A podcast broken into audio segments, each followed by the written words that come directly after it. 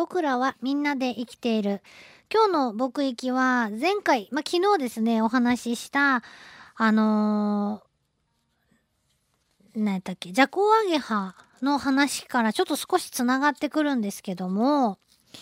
えー、ジャコウアゲハの幼虫は馬の鈴草という他の昆虫とか動物が食べたがらない食べないものすごい毒を持った植物を食べて育つよと。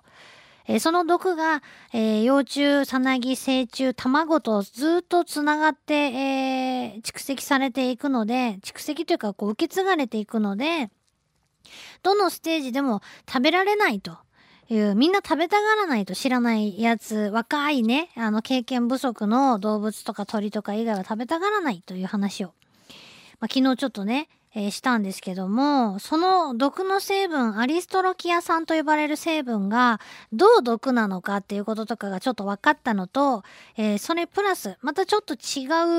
う蝶々、同じアゲハの仲間なんですけど、に、こんな面白い話があったっていうことでですね、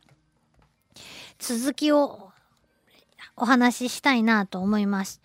えー、まずですね、えっと、アストロキア酸、馬の鈴草に含まれる毒成分なんですが、これどう毒なのかっていうと、実は人間が食べても毒なことが分かっているそうで、えー、うんとね、人毒、腎機能障害を起こしてしまうような毒なんだそうです。ってことは相当やっぱ毒性が高いんだなと思いますが、えー、その他発がん性もあるだろうというふうに考えられているんだそうです。で、これを、じゃあ鳥が食べるとどうなるか。この、えー、アストロキア酸を含む、体液ね、を持った、えー、ジャコウアゲハとかの幼虫とか成虫とか食べた鳥はどうなるのかっていうと、えー、今までせっかく食べたお腹の中のもの全部吐き出してしまうそうなんです。多分中毒を起こすんで、あの、ただ吐くだけじゃなくて結構苦しんでしばらくなんかこう後を引きそうだし、体の大きさによってはもしかしたら命を落としかねないなっていう気もするんですけど、ただ、命を落とすような毒を持ってしまうと、その天敵がそこで、えー、学習したことを次の世代とか周りとか周りはどうかわかんないですけどえー、伝承することなく耐えてしまうとあまり意味がないので、これは想像ですけど、多分ね、えー、そこまで強い毒はみんな持たないのかなとは思うんですよね。でもまあそれぐらいの毒だっていうことがまあ分かりました。で、今日はですね、あの、もう一つ、進んだ話なんですけど、よく生き物の進化とか、すごい長い年月をかけて、あのね、徐々に行われるとかっていう話も聞くんですが、本当にそんな何万年とか何千年とかかかるのかっていう話なんですが、実はそんなことないっていうことがですね、分かったんですよ。そんなことないっていうか、ものすごい短期間でも起こりうるという話です。ちょっとびっくりしたんですけど、えっ、ー、とね、昆虫に関して言うと、その自然の状態、環境、自分のいる環境ですね。周りにどんな敵がいるとか、どんな食べ物があるとか、えー、どんな空間であるかとかっていうようなことは、あその一つの生き物が生き残っていくのにすごく大きな要因になるわけですけど、その中で、例えば私の、私が虫とします。で、私の遺伝子の方が、その環境にものすごく適応していると。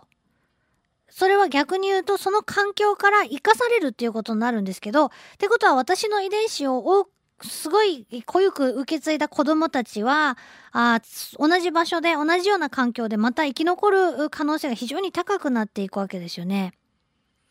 うん。まあ、そんなやって一つの形質とか性質がどんどんどんどん受け継がれて固定化されていって、えー、ね、あの、その種類のその環境でのですね、生きやすさにつながっていくのかなっていうことなんですけど、ちょっと分かりにくそうなんで、ちょっとここは置いといて。で、あの、早、そんなにね、えー、じゃあ、その生き物が生きていく上で重要なことは何かっていうと、食べることと食べられないことですね。これまず一つの重要なことなんですけど、食べられないためにじゃあ、昆虫はどういう、あの戦略をとっているかっていうと、えー、一つ、その中の一つで、隠れる隠蔽色という、まあ、いわゆる保護色と言われる、えー、周りにの環境に溶け込んだあ色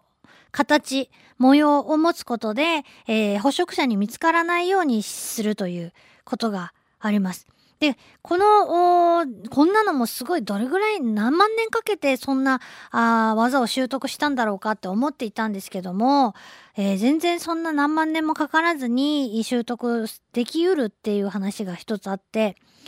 えー、イギリスの一つの蛾の種類が、あ二つのね、パターンの羽の色が見つかってたんですって、もともと。灰白色、灰色のような白っぽいようなあ羽の色のものと、もう少し黒っぽいものがもともといたんだそうです。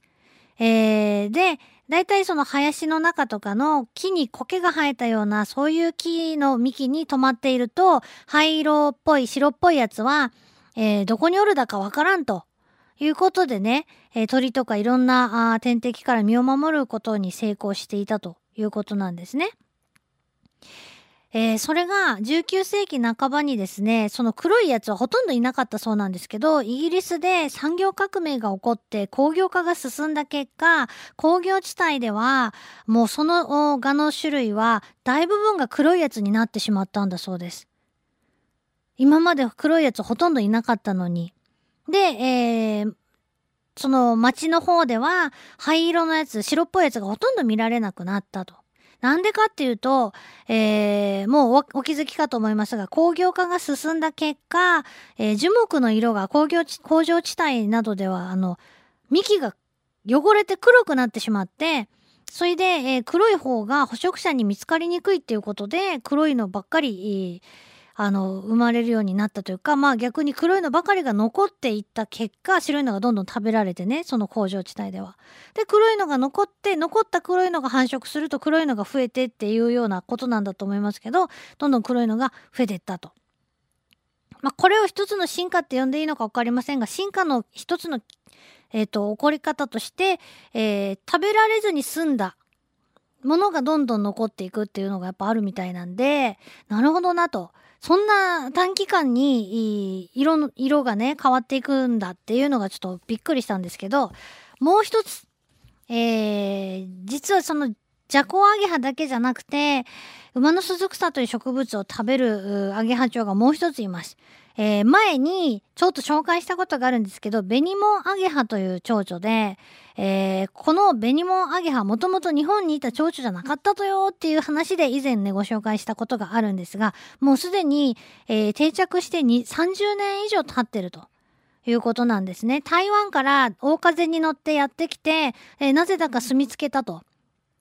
もちろん福岡では見られませんけど、石垣島とかですね、そちら辺で、えー、定着してしまったんだそうです。で、同じく石垣島だったり、まあ沖縄の方ですね、に、えー、普通に見られる白帯アゲハという熱帯型のアゲハチョウがいるんですけど、この白帯アゲハは、2つ羽の色があって、オスはみんな黒い羽に白い帯が、えー、後ろ羽にツーと入っているような模様なんですけど、メスはそれと同じ模様の他にもう一つ、ベニモアゲハとそっくりな、えー、羽の模様。これね、見比べたらもう、え、わからん、どっちがどっちかわからんっていうぐらいそっくりなんです。えー、羽の形が違うんで、えー、ちゃんとしてる人が見ればすぐわかると思うんですけど、図鑑とかで、えー、ひらひら飛んでる写真見せられたらわからんだろうっていうぐらい似てるんですよ。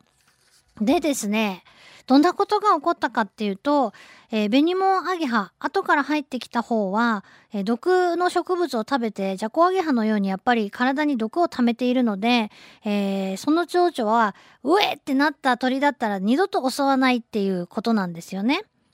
で、えー、白帯アゲハの方は無毒な蝶なんです。普通に柑橘類を食べて育つ蝶々なんですけど、ベニモンアゲハが入ってきて以来ですね、なんと今までほとんどいなかった、ほとんどもう珍しいって言われてた、いわゆる新潟、ベニモンアゲハと同じような模様を持ったメスがどんどん増えてきたと。今じゃもう、ほ、1型と変わらないぐらい、になったということなんですよ。どういうこっちゃこれって。えー、いうことで、もう本当に驚いちゃうんですけども、あのーこの話の一番不思議なことはですね、もともとベニモンアゲハがいない地域に、えー、住んでた白帯アゲハのメスにえもともとベニモンアゲハによく似た羽が少数ながらいたっていうところなんですよね。うん。えー、モデルがいないのに真似したって意味がないんで、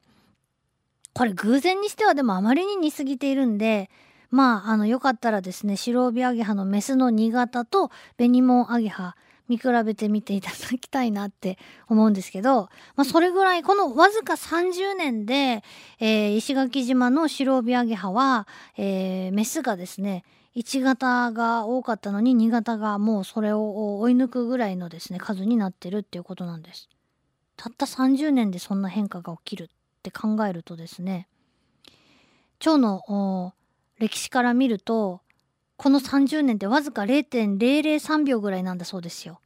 えー、その2時間の蝶の歴史を2時間の映画に例えてみるとほんのまばたき一瞬できるかできないかの間にそんな進化っていうか変化が起こってるっていうねびっくりという話で今日はこの辺で終わりたいと思います。ありがとうございました。LoveFM Podcast. LoveFM のホームページではポッドキャストを配信中。スマートフォンやオーディオプレイヤーを使えばいつでもどこでも LoveFM が楽しめます。LoveFM.co.jp にアクセスしてくださいね。LoveFM Podcast